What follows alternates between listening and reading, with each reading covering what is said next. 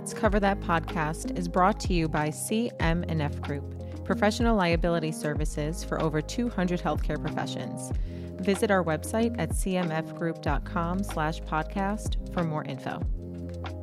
Hey everybody, Will Sullivan here with another episode of Let's Cover That with my co-host Antonina Aguirre. And today we have with us Rebecca Love. Rebecca is an RN and the Chief Clinical Officer at IntelyCare. Rebecca, thank you so much for joining us today. Hey, thanks so much for having me. Of course. So, Rebecca, tell us a little bit about your background and what led you to IntelyCare. So I'm a nurse by training. And I think what happened is, in the middle of the pandemic, the CEO of IntelyCare was looking for more insights into what was making the nursing workforce work. So I think he called me out of the blue just to have a conversation about the situation that nurses were facing. And I was very blunt that day. I said, I said, a lot of organizations, healthcare staffing agencies treat nurses like commodities. And as long as you continue to do that, there's actually no difference between uh, places for nurses to work because we keep getting traded uh, or treated as a place of an uninvestable resource. And that I think it was a conversation and that led to further conversations about how could we could work together to change the future of work for nursing uh, by enabling technology to allow nurses to pick up shifts when and where they want, which could allow them to scale their access to providing care in greater amount of uh, locations across the United States. Awesome, that's a great rundown, Rebecca. So, what what is IntelyCare? And how does it differentiate? I mean, you kind of get into it right there. How does it differentiate from other platforms in the market? Yes. Uh, so I would largely say that technology is the biggest difference of IntelyCare from any other organization that's out there with regards to staffing. So IntelyCare was founded on the premise that if you could take a per diem workforce, take it off a paper process, put it into technology, speed that technology up and give a better user experience, could you scale the nursing workforce to pick up shifts in multiple locations through ease of use? And what we believed would happen was we thought that about one shift a month would be picked up by nurses. And what we were finding is that because we made it so simple, on average, nurses were picking up five shifts a month with us. And that was the idea and the premise of IntelyCare. So, lack of a better term, it's sort of like an Uber for nurses across long term care because nurses get credentialed to a credentialing passport level that allows them to go ahead and pick up multiple shifts in different locations and scale their ability to practice in a per diem capacity. What is it? Just kind of so stopping there in like the because that's one of the big questions when you get in nationally is like you know the uberization of healthcare and kind of the detriment of that you know and also the risk of now i'm hopping in here now i'm hopping in there it's different ehr it's different people i'm working with them joining with a team.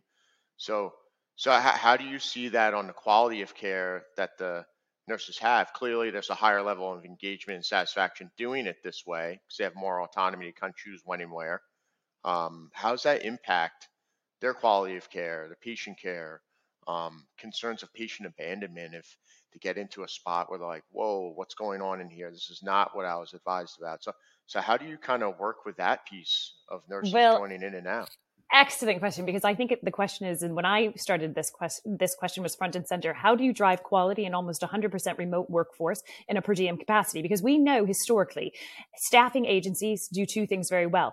They increase cost and they decrease quality, right? Now that is something that fundamentally was not something that I wanted to be part of. So we did something very different in IntelyCare. And what we've started to do is we started to monitor all clinical incidences, track them, engage with these nurses, and provide them retrainings in the moment right after those incidents happen happens.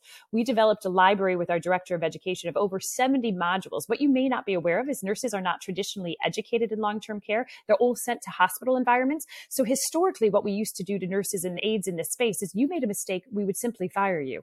Now that seems wrong to me, this very punitive mindset. So what we started to do was engage with them with the clinical team, provide retrainings, and then assess them to see if they were competent in the skill sets to go back out and do those things. To your point of continuity of care, this is an issue that is faced facing the entire country with regards to any workforce in any setting in the United States today. If you paid attention to the situation of why Mayo opposed the Minnesota Safe Nursing Staffing Act that took place that was going to establish the ability for nurses to be on committees, on committees to decide the level of staffing that was appropriate within hospital systems.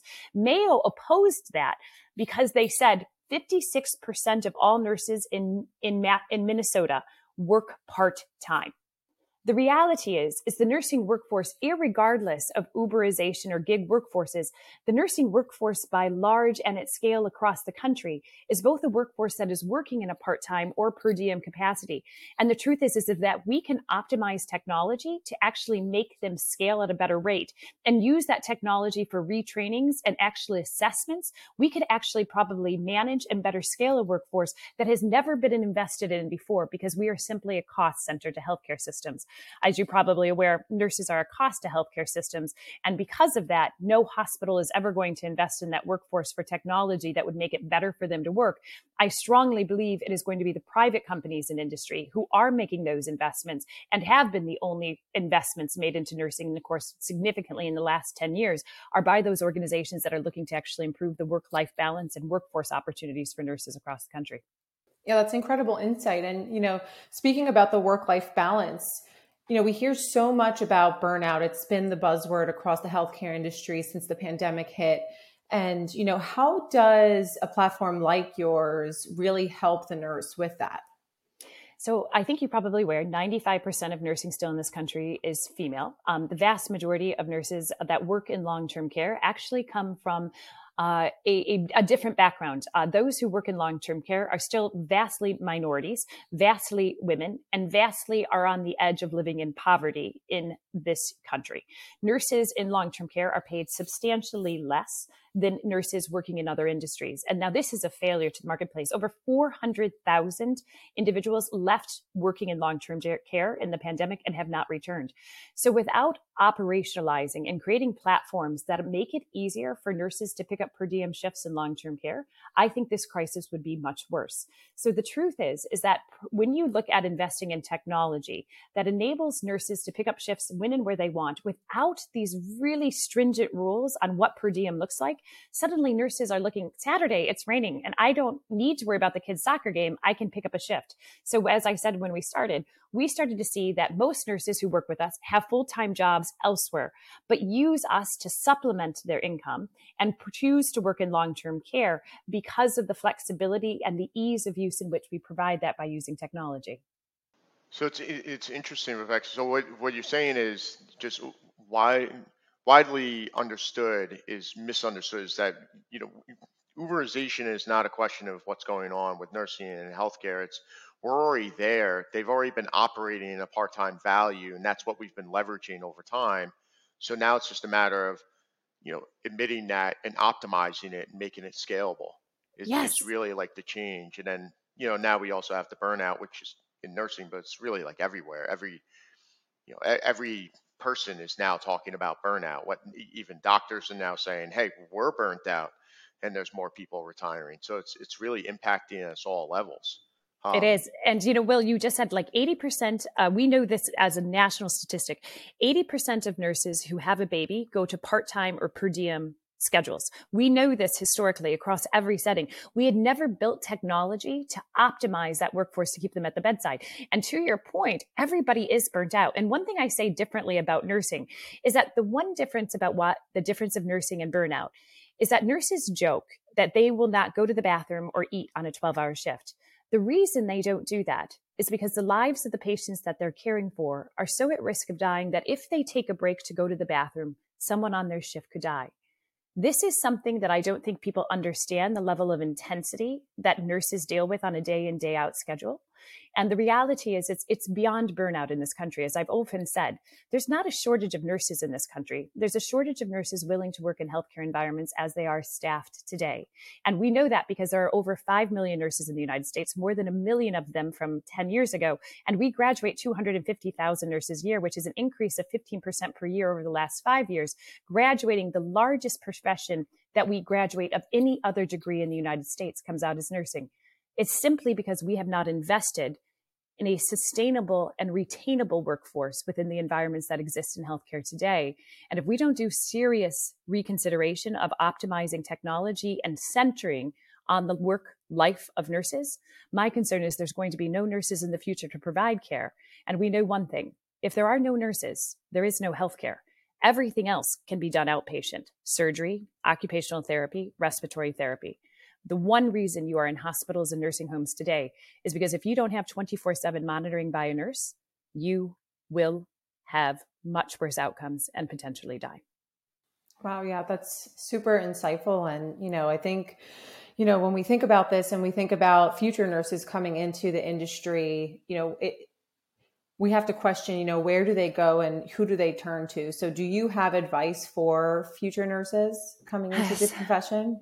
Yeah, so I, I, have to say things are very are dire for our new grads. Prior to the pandemic, 57% of new nursing graduates left the bedside within two years of practice. We now know that in the last two years, the largest demographic of nurses leaving the profession are nurses with less than one year of experience. The truth is, it's not that we don't produce enough nurses; we don't retain them. So, what I need to say to the young nurses who are graduating is don't accept what prior generations of us accepted, and you're not. Use your voice to speak up, define what you want, and force the systems to adopt new ways that you want to work. The truth is, is that we need nurses more so than ever in healthcare, but our voices in nursing have often been abdicated for others to speak on our behalf. If that's evidenced by the Woodhull study that ran over two parts of 20 years. In 1998, uh, Nancy Woodhull ran a study, the editor of USA Today, wanting to know why nurses were missing from public media, showing that less than 4% of articles where nurses would have been germane and central to the story, where nurses were less mentioned. 2018, they reran the study, and nurses are only cited in source of less than 2% of media articles. Everyone else speaks on behalf of the nursing workforce except us. So this is why I value being here on this podcast with you because you are finally giving op- uh, you know a voice to nurses to be heard about the things that matter to them. So what I would say to that next generation is there is still in my belief no greater profession in healthcare than nursing. And the truth is is we need incredibly strong nurses to be joining this profession to save it. And the truth is is if you are part of that next generation, don't allow the failures of our generations to prevent you from creating the greatest change that could ever happen for our generation of nursing on a go forward basis. That's such a it's a great mission call, Rebecca. It's because uh, you know when you look at workforce management in anything aside from um, nursing, you talk about you know people talk about like your genius, like your passion, like what are you good at, and when you tap into what you're good at individually, you see your engagement level and your even productivity level just changes. Like you don't get the Sunday jitters or you know whatever it would be for nurses who are doing these part-time shifts, and then Mondays maybe a different day of the week. But it's if it's really like you said, it's not a matter of like headcount that we're losing. It's just engagement level. So if you have a quarter million people rolling out and then a year later they're just leaving, it's as a crazy statistic of lack of engagement and training, like you said, with long-term care. You you have this like you know punitive mentality, not educational and growth mentality. And most people want to stand on a pathway and walk in growth. And if you do that, people stay engaged long term because they're growing, but they also have the ability to grow in compensation and kind of be more self-directed, which is really any nurses you know, people know, it's like they're just amazing. So if you can kind of tap into that just keep doing it that way. It's just it's uh that's really like a complete paradigm shift from what you see in the media about the Uberization of things. Not that that's a bad thing. It's just I think it makes people look very negatively on it um, rather than a systemic issue. So it's amazing what you've just highlighted for us. So thank you so much. Well, thank you, Will. And you know what? I, I just appreciate that you guys are actually peeling back the layers of the onion because, to your point, much of the media has defined that we are the problems, that nurses are experiencing burnout. And the one thing that I want to say is burnout often makes it the responsibility of the individual. They can't hack it. The truth is, that's not what's happened in nursing. The reality is that we've seen criminal prosecution of nurses for self reported medical errors, as the example of RaDonda Vaught. And ever since that trial happened, the collective psyche of nursing is that it is no longer worth the risk.